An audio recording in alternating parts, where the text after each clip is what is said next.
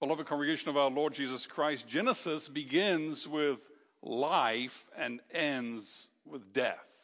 It begins with creation and it ends with a corpse. The last chapter speaks about the death of Joseph. And so the book tells us how and why this massive change happened. It happened because of our disobedience. And we learn as we go through this book that disobedience brings destruction. We see it played out in our family history that the wages of sin is death. That's what God told Adam and Eve. That's what happened. But we also see something else as we go through our family history in the books of Genesis and the chapters of Genesis. We see this, this conflict, this antithesis between two ways of living. There's living with God, there's living against God. And we, we see that there's no third way.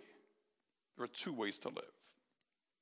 And so after the fall, the default is that people live against God.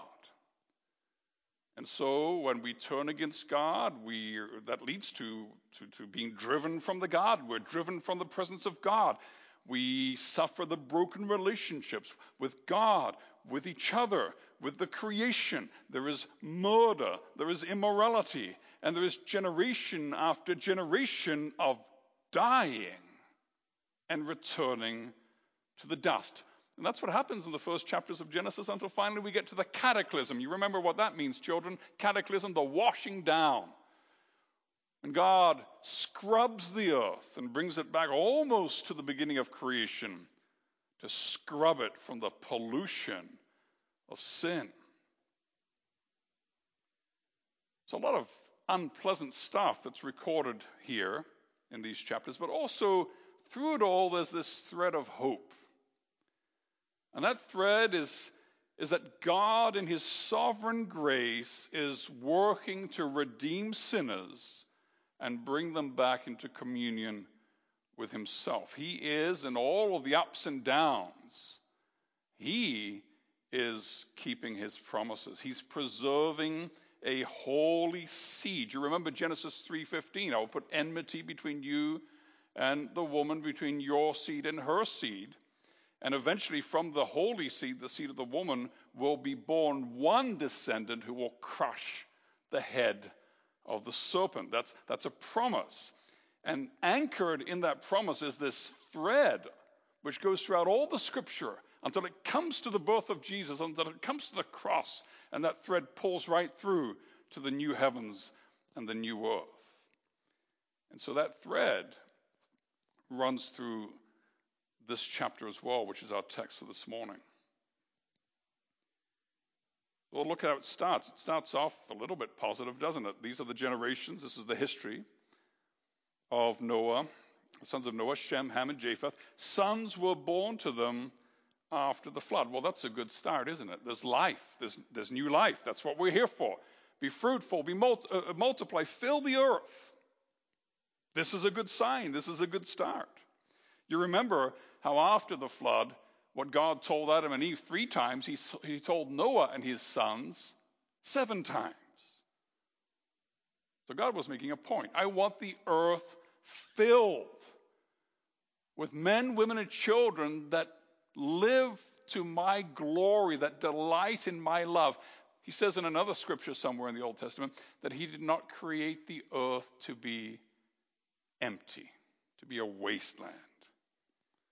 And that's really important. I just want to stop here. That's really important for those of us who read a lot in, in the science and, and, and who maybe go to university, and, and we're told by more and more people that human beings are the problem and that human beings are like a plague or a cancer on the earth. And, and if only we could get rid of the people, then the earth would be just so wonderful. That's the opposite of what the Bible teaches. We are image bearers of God. The more people the more praise, the more glory to God. That's the way things have been made. That's why we love children as believers. We love family. We rejoice in the baptism of our little sister Aubrey. So it's a good start here. Sons were born to them. They're starting to multiply and be, be fruitful. Now, these sons here, you notice verse 2, the sons of Japheth, it's verse 6, the sons of Ham, verse 21, Shem and his descendants. They're not mentioned in order of birth. The way that, the, that, that Moses structured this chapter is that he first talks about uh, Japheth because the descendants of Japheth are the people that moved furthest away from Israel. So it's in actually in order of distance. Japheth is further away. The sons of Ham are a little closer. They were all around the people of Israel. And then, of course, the sons of Shem, uh, amongst them were God's people.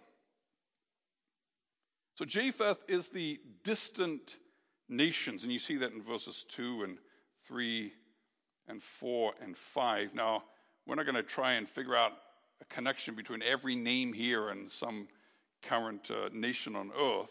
That would be a lot of work. It's interesting, but we don't have time for that in the sermon. But notice verse 5 from these, the coastland peoples, or the, the maritime peoples, spread in their lands, each with his own language. So the maritime peoples, the coastland peoples for the Israelites, were people that were on the other side of the Mediterranean.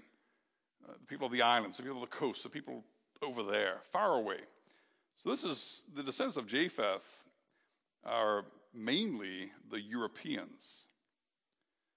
And then we get to verses 6 through to 20, the sons of Ham. And these are, a lot of these are the, the, the nations that were right around Israel. They interacted a lot with Israel, and a lot of them would be in continual conflict with Israel. And of course, you remember the curse that was spoken by Noah over the sons of, of Canaan, who were, who were the, the, the Hamites who were closest to God's people later on. You remember that curse that, that there was this rebellious, this sinful, this hating God and hating God's people that was just in the DNA of these nations around Israel. And so, what do we see here in, in chapter 10? We see that just like before the flood, so after the flood, the earth fills with all kinds of violent and wicked people that hate godliness and that love sin. You see that as we read through this section on the Hamites. You, you see them building impressive cities and great kingdoms and just doing very well for themselves, being very successful. And how often isn't that true that the, the believer, like the psalmist in Psalm 73, the believer says, Lord, here I'm trying to do all the right things. I'm trying to worship you, trying to be a godly person, trying to follow your holy will and the Ten Commandments. It doesn't get me anywhere. And I look at the unbeliever and they break all the rules and they do whatever they want. And they seem to flourish. That's often a, a cry from the heart of the believer. And that's what's happening here again. It happened before the flood. It's happening here after the flood. They're doing great. The people that hate God, they're just having so much success. You remember, of course, in the first chapters of Genesis that Cain went off and he built a city. And then his descendant Lamech was a, a violent killer and a boastful fornicator. You remember how before the flood, the descendants of man, the anti God part of the human race, were great in agriculture, science, and the arts, and all the important aspects of society and culture. And the only thing that could be said about God's people is that they were, they were calling on the name of the Lord. A bunch of pathetic weaklings. Wasn't a lot of success there, not a lot to attract. And so we see much of the same dynamic now after the flood. The flood doesn't seem to have solved the problem, does it? We see Nimrod. And now, Nimrod, possibly, there's a possibility, it's kind of connected to the Hebrew verb for to rebel. So possibly it could mean rebellion. And that certainly would not be unexpected. We're seeing history repeat itself here. He was uh, the, the first to be a mighty man. And, and the word mighty man here means powerful or even tyrant. So after the flood, they were all kind of living their lives and taking care of their own families. But as things grew and grew and grew, some people started to aggregate power. And Nimrod was the first guy that that really knew how to do it well. He was a tyrant, a mighty hunter before the Lord, and the preposition here before can be translated before, which is why we have it in our Bible that way, in our translation. Uh, but it, it, it's, it's not before the Lord in the sense of falling on your face and worshiping, it's before the Lord in the sense of in his face. Nimrod doesn't care about the Lord, he cares about the kingdom of man, and he gets what he wants. He's a hunter. He puts man and beast under his dominion. He establishes cities and kingdoms. And you notice that some of the cities that he establishes will later be great enemies of God's people. Nineveh, a cruel, cruel enemy of God's people later on. Babylon, another great enemy of the people of God many centuries later. and so, what we have here is a, a picture of the unceasing lust for power. That's what power does. It, it's like a, an animal that has tasted blood and it wants more. It's never enough. So, we certainly do not have a picture here of a godly man. We have a man who is glorying in his own power.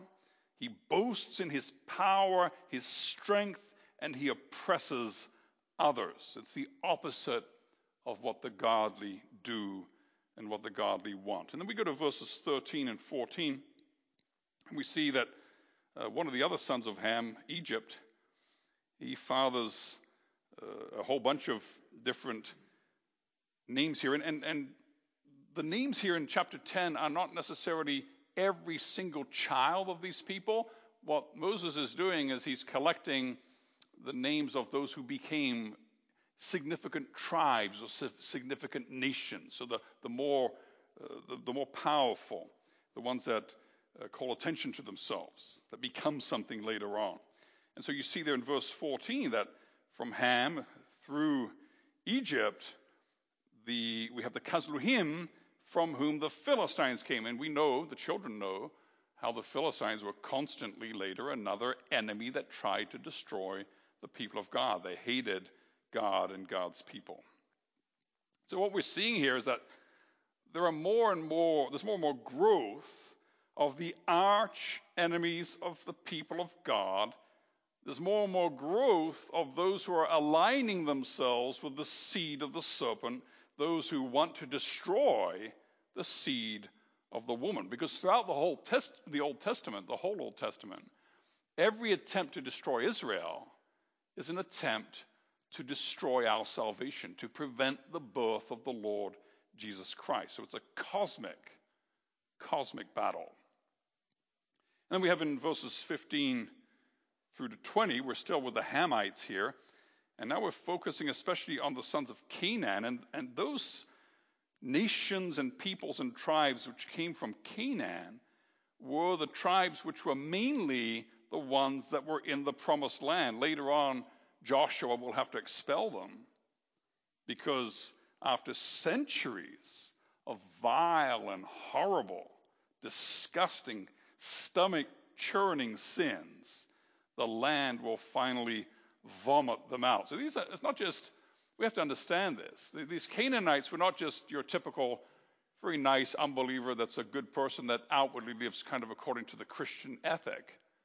No, these were people that delighted in foul wickedness. It was just part of their life to take their little babies and murder them and kill them in order to get more wealth and more prosperity. Something like our nation today murders 100,000 children every year for our convenience, our comfort, and our prosperity. And then we have in verse 19, we have a description of the promised land. We have the, it's a geographical description from the north to the, to the south and over to the eastern part. It's delineating basically the promised land, which later on in chapter 12, God will promise to Abraham, to Abram. So, so notice here that chapter 10 mentions this, the, the geographical directions in verse 19 and speaks about in the direction of Sodom, Gomorrah, Admah, and Zeboim. Now, That means that when this was written, this particular historical document that Moses is working with here and reproducing, Sodom and Gomorrah were still around. So it was before the time of Abraham. So, so Moses is working with ancient texts. He's not just getting this all directly through inspiration from God, he's working with historical records which have been kept and accumulated by God's people over the ages. And here we see in verse 19 a little sign of that, because the written text mentions a, a bunch of cities which, after the time of Abraham, don't even exist anymore. So we know the, how old the texts are that, that, uh, that Moses worked with.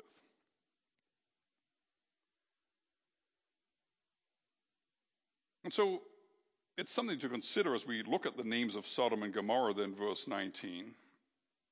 If they were already so wicked that they were destroyed in Abram's time, we can only imagine what the rest of Canaan was like when centuries later the Lord said, Their iniquity is now complete. The measure of their sin is now filled up, and now I will drive them from the land. There was a lot of disgusting, foul violence and wickedness in that land. And then we get to verse 21, and we get to the, the third son. We've looked at Japheth, that's the distant nations, the sons of Ham, many of the nations right around Israel. And then we get to verse 21, the sons of Shem, the Semitic nations. But even here, it's not as though all the sons of Shem are on the Lord's side. In fact, the ones that are listed here in chapter 10 are mainly the ones that end up being enemies of the line of the woman, the holy seed. You look at verse 21, it says, To Shem also, the father of all the children of Eber, the elder brother of Japheth, children were born. So Shem's the elder brother of Japheth, and he's the father of all the children of Eber. Now, why would the scripture tell us that? Well, if you look at the end of chapter 11, uh, chapter 11 and you go through the genealogy, you see that it's the genealogy of, of, Shem. This is specifically a focus in 11 verse 10 on the holy line.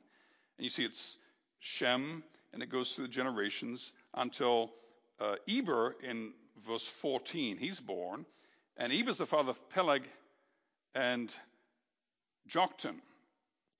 And you notice that when it's focusing on the line of the holy seed that leads to the Lord Jesus, Peleg is the one through whom the holy line goes. And so there's a division right at Eber. And so that's why it's mentioned here in verse 21 that Shem is the father of all the later descendants of Eber, because Eber is the one who, in his turn, is the ancestor of Terah, Abram, Nahor, and Haran. So that's where things are going. That's where the holy line is going. That's why Eber is so important. And you see in Luke 3, verse 35, you see that Eber is even mentioned in the New Testament. We, we might want to just turn in our Bibles very quickly because if you actually see it with your own eyes, it's better than just telling me, uh, than me just telling you.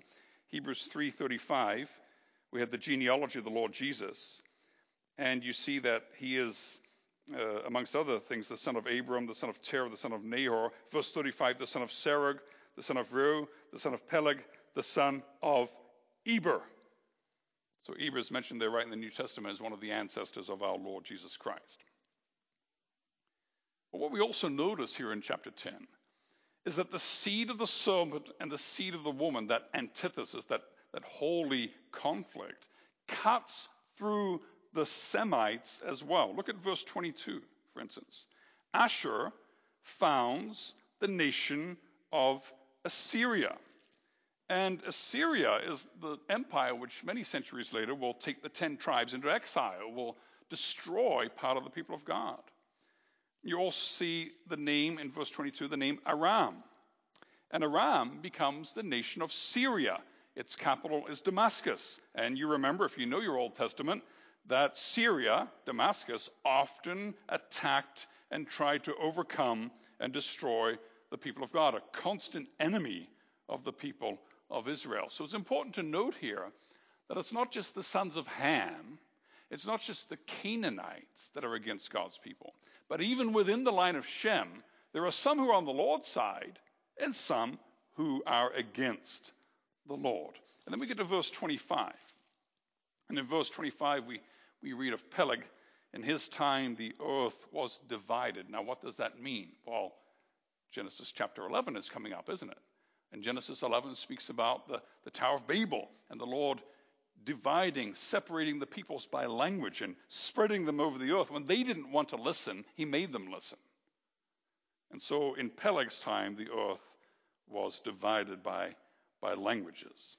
And so there was this blessed enmity that God uses to divide and to separate. You see, unity is a beautiful thing, but not always. Unity with other believers is a good thing, but not unity in wickedness. Communion is a wonderful thing in the Spirit and in the Lord, but communion with wickedness and sin is not a good thing. And so that, that promise of Genesis 3:15 guarantees that the church will stay separate from the world.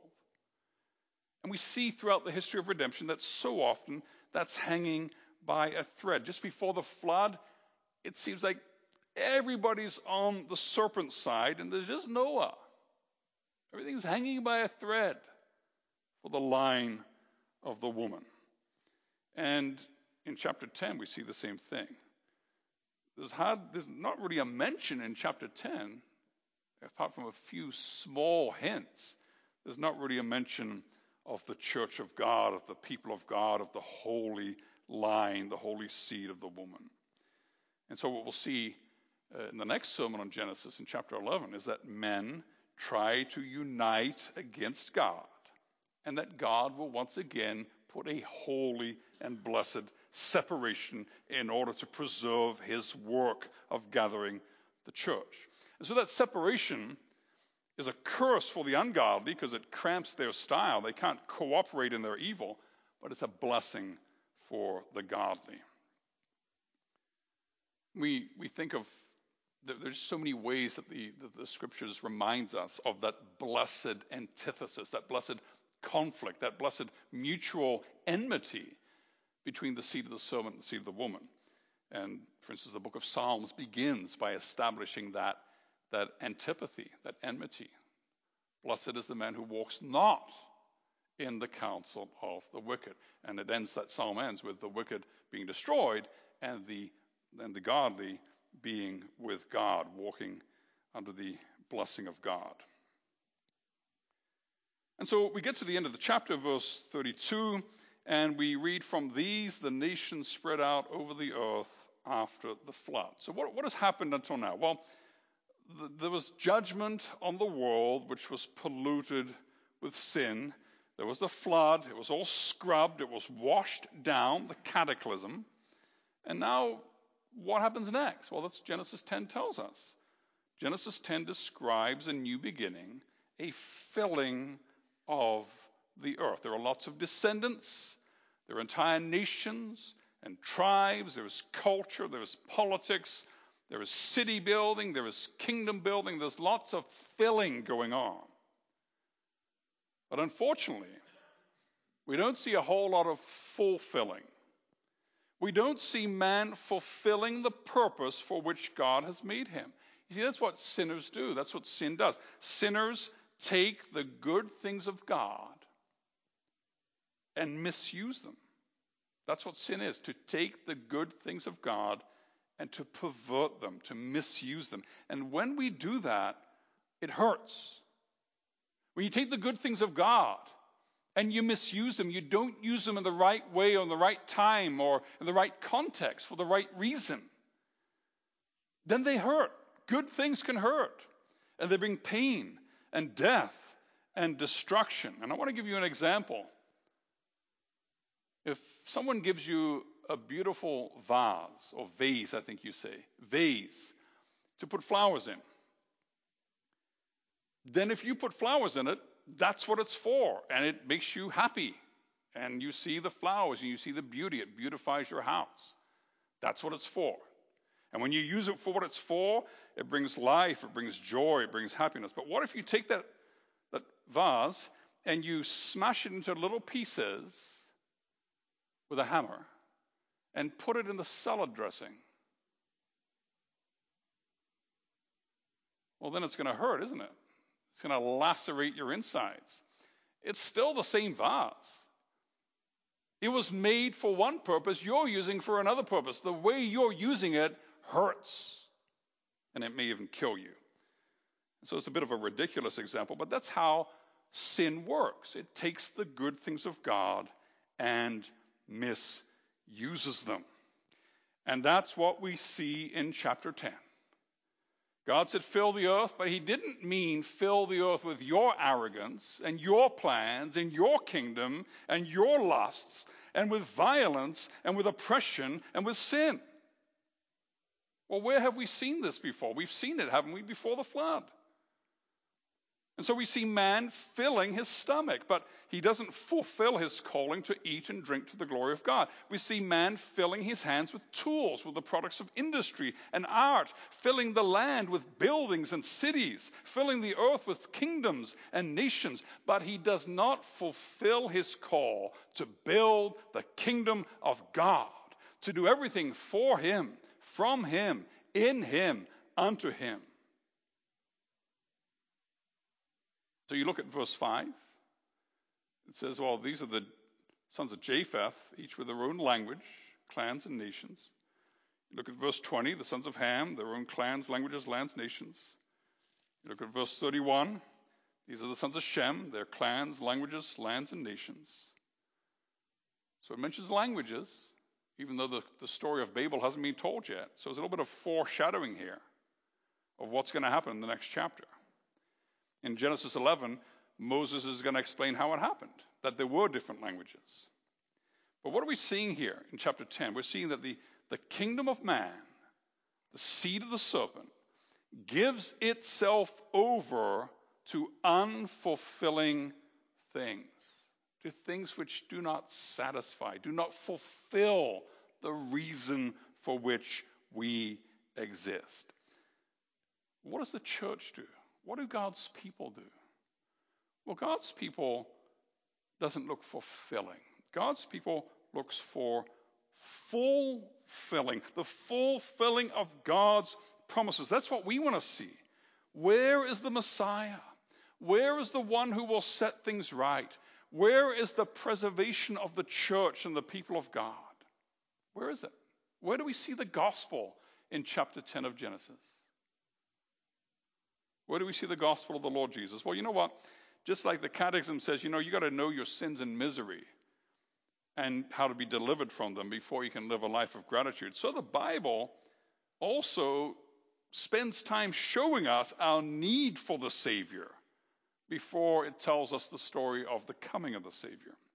And we see here in chapter 10 that after the flood, man's nature has not changed. And so we see the need for and we long for a holy nation.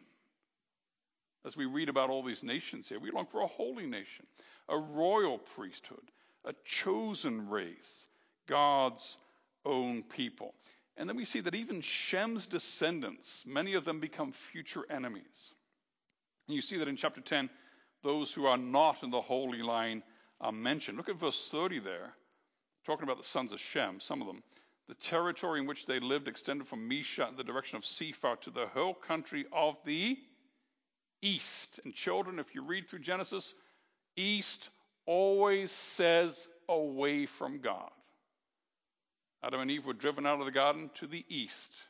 Cain left the presence of the Lord to the east. East always means going away from God. And there is not, it's not a coincidence that when the tabernacle's built, when the temple's built, it is so oriented that when you approach the Holy of Holies and the further you get towards the Holy of Holies, you enter from the east going to the west. You're coming back to God. You're coming back into His presence. You're coming back into the garden, which is represented there by the Holy of Holies.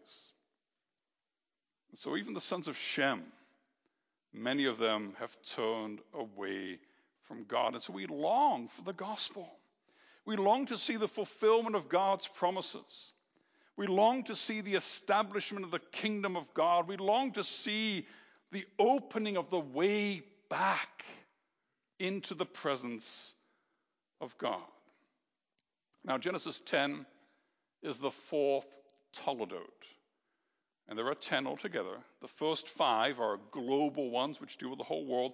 And then the last five, they focus in especially on the patriarchs, on the people of Israel. What God is going to do from chapter 12 on is He's going to focus on one people group and going to make it kind of like a greenhouse. The, the knowledge of the Lord and the service and worship of the Lord will be protected in that little greenhouse of the people of Israel there in the land of Canaan.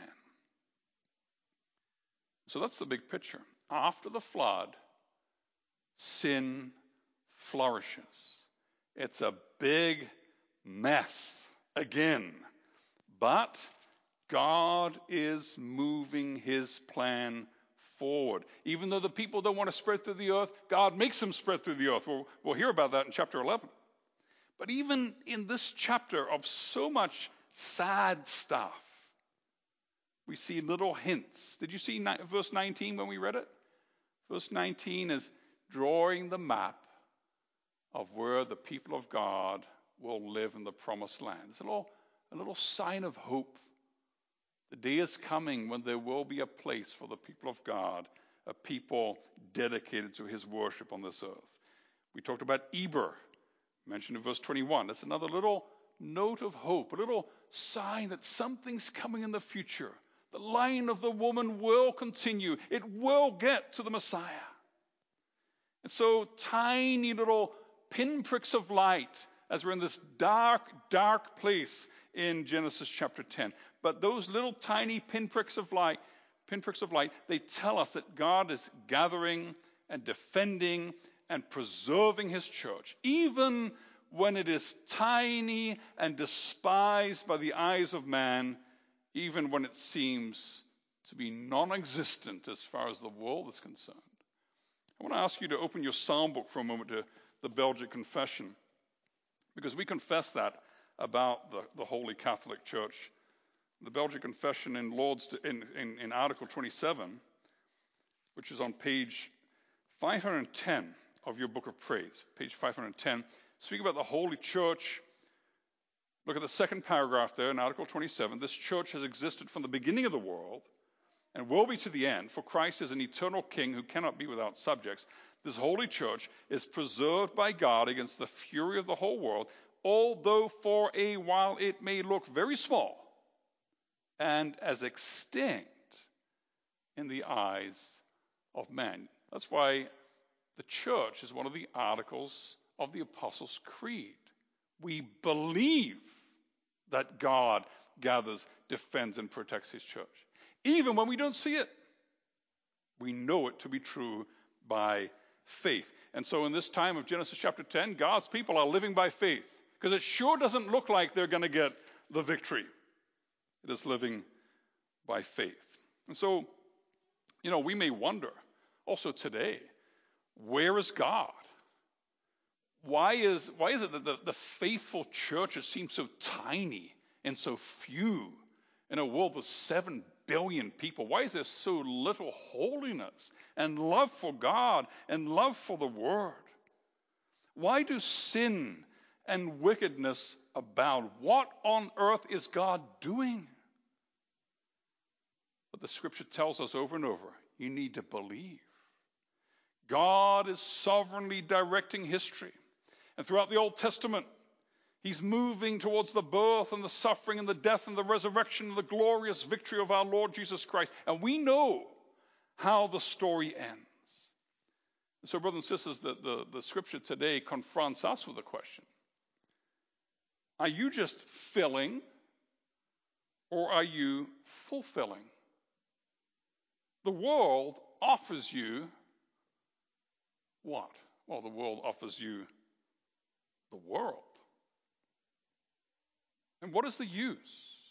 What is the use if you fill your heart with the desires of your unregenerate neighbors, with the lust for pleasure, for comfort, for the world's standards of beauty and success. What's the use? If we fill our lives with work to build our kingdoms, even if it means oppressing others and ripping others off and not keeping our word and neglecting time with our wife and with our children because we've got to build our career, build our business, build the number of things we've got. What is the use if we fill our heart and our head and our hands with the unrelenting drive to pursue the kingdom of man? It can somewhat fill our stomachs and our eyes. But what does it fill it with? The lust of the flesh, the lust of the eyes, and the pride of life. What is the use of filling up our schedule, filling up our planner with things that rob our time? What is the use of filling up our bank accounts and filling up our need for acclaim and for status and for the adulation and admiration of others? What is the use of filling up our bucket list? You know what the gospel says?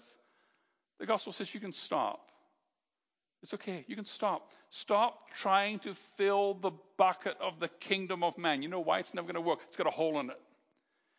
And to mix my metaphors here, you can get off the treadmill.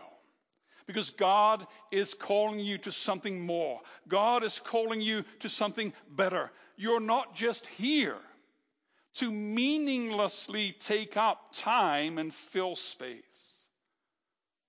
with the fleeting pleasures of Vanity Fair. God calls you to something more, to something higher.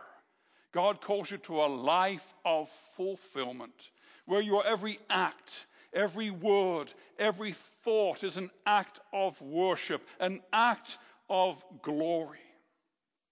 And so the question that the Holy Spirit puts before us in this text this morning is this Are you, am I, are we fulfilling our part in God's cosmic plan?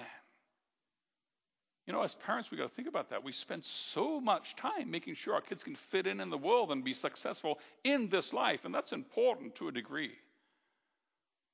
But it's meaningless outside of the context of preparing them for who they are and who they will be eternally. And so, Governor Amanda, you heard that in the form, right? What God calls you to do with little Aubrey to teach her in the way of the Lord and to tell her who she is in Christ and what God is preparing for her in all eternity. So, just like in Genesis chapter 10, it's not something that you can perceive with human eyes and with an unregenerate heart, but you can perceive it with the eyes of faith. And you can hold on to the little signs, the little harbingers of a new world order, which we are already beginning to live here and now. You see, the Spirit opens our eyes so we can see through all the crud of the kingdom of man. And we can begin to see the work of the kingdom of God. Already now, in this life and in this world, we see the fulfillment of God's promises trumps any and every pleasure that the world might offer.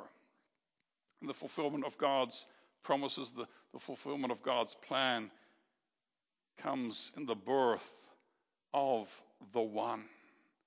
The one who will be lifted up, not against God like Nimrod, but lifted up on a cross, bearing the wrath of God and drawing all men, all nations to himself. And the resurrected and victorious Lord Jesus will tell his disciples, All authority in heaven and earth has been given to me. The nations have been given to me. And so go out to all the nations. And that starts in the first century and that continues to today. We've got to get out there. And we're going to tell all the people groups and all the languages and all the nations and all the tribes. We're going to tell them that Jesus is the fulfillment of the ancient prophecies that Jesus is the fulfillment of the promises of God, that Jesus is the fulfillment that every human heart desperately needs. And that's still our job today, brothers and sisters. We got a message for the nations. Yeah, that those messy, conflicted, turbulent, rebellious, sin loving, sin sick nations, we as church have to tell them something. Abandon your loyalty to the serpent. Bow before the seed of the woman. Bow the knee, confess the name, because the end of the story is coming. And we know what the end is, don't we? Re- Revelation 7 9. That scene where around the throne there are people from every nation, from every tribe, from every people, from every language, standing before the throne and before the Lamb and worshiping. That's what the scripture tells us. Maybe we can't see it right now, but that's the truth. The nations belong to the Lord Jesus. And we're going to sing about that right now. Psalm 2, stanza 3. The nations belong to Christ. We see it right here. Well, we would if, if we were all gathered here physically, but we see it right here and in our living rooms. The nations belong to Jesus. Because you know what? I don't think anybody in our church is a direct descendant of the line of the woman. I don't think, I don't know. Maybe somebody can tell me later if somebody has Jewish blood in them. But we're all from the other nations. All of us. We're all from those other nations that we read about here in chapter 10. Those ones that were outside. Those ones that were arrayed against. But here we are from different cultures and different ethnicities and different nations, here we are gathered together worshiping the Lamb. Here we are, and we belong because we've been brought out of the kingdom of darkness. We've been brought into the kingdom of our Lord Jesus Christ, and now we need to raise the banner of that kingdom over every nation, over every state, over every culture, over every language, over every authority. And we need to call the people in the world around us don't just take up space. Don't just fill the earth with you and your things and your plans and your kingdom. But by the power of the Spirit of God, you can finally fulfill the reason for which you were created to glorify God and to enjoy Him forever. Soli Deo Gloria. Amen.